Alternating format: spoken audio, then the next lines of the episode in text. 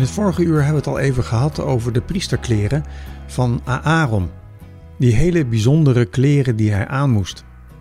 Vol met pracht en praal en goud en belletjes en edelstenen. Nu, wat moeten we daar nu vandaag mee? Of zegt het Nieuwe Testament daar nog wat over? Nu, er zijn geen directe verwijzingen naar de priesterkleren in het Nieuwe Testament.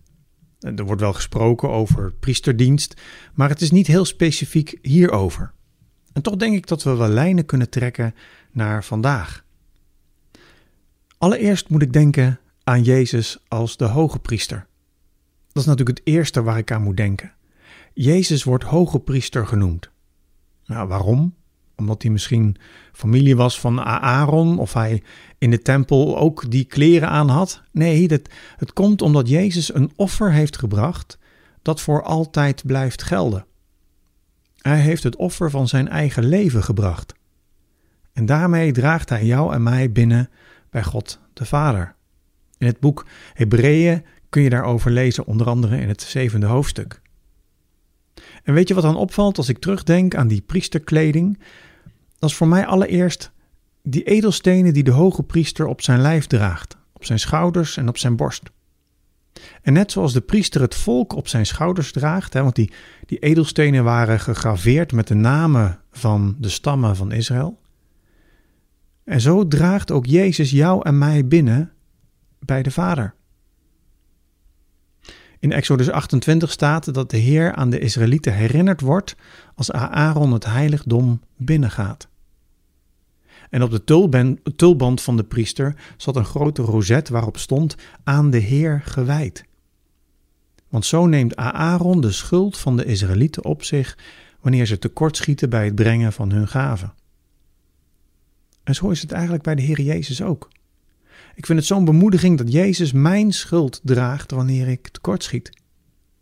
Als het je niet lukt, als je struikelt, als je zondigt, als je je niet goed genoeg voelt, als je hapert, als er onvoldoende uit je vingers komt, als je in de fout blijft vallen, dan is er een hoge priester die de schuld op zich neemt en aanvult waar je tekort schiet.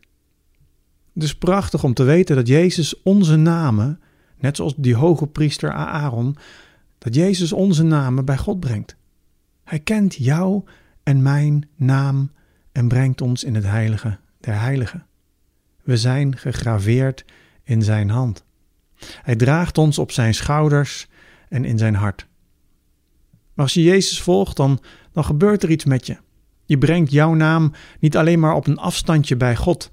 Het is niet ik ben vergeven en dat is het.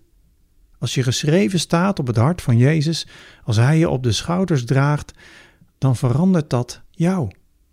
En daar schrijven Paulus, Petrus en Johannes regelmatig over. Paulus bijvoorbeeld in Galaten 3, waar hij zegt: Jij bent bekleed met Christus. Jullie allemaal die door de doop één met Christus bent geworden, hebben jullie met Christus omkleed. En je zou met die tekst uit Exodus in gedachten dus ook kunnen zeggen: Jij bent bekleed met de hoge priester. Zoals die kleren van de hoge priester Aaron heilig maakten, klaar maakten om God te dienen, zegt Paulus eigenlijk: Door je geloof in Jezus doe jij de kleren van de hoge priester aan.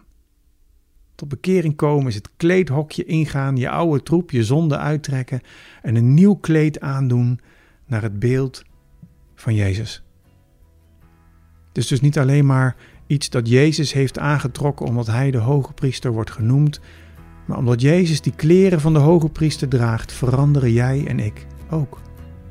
Mijn outfit gaat steeds meer op die van Jezus lijken.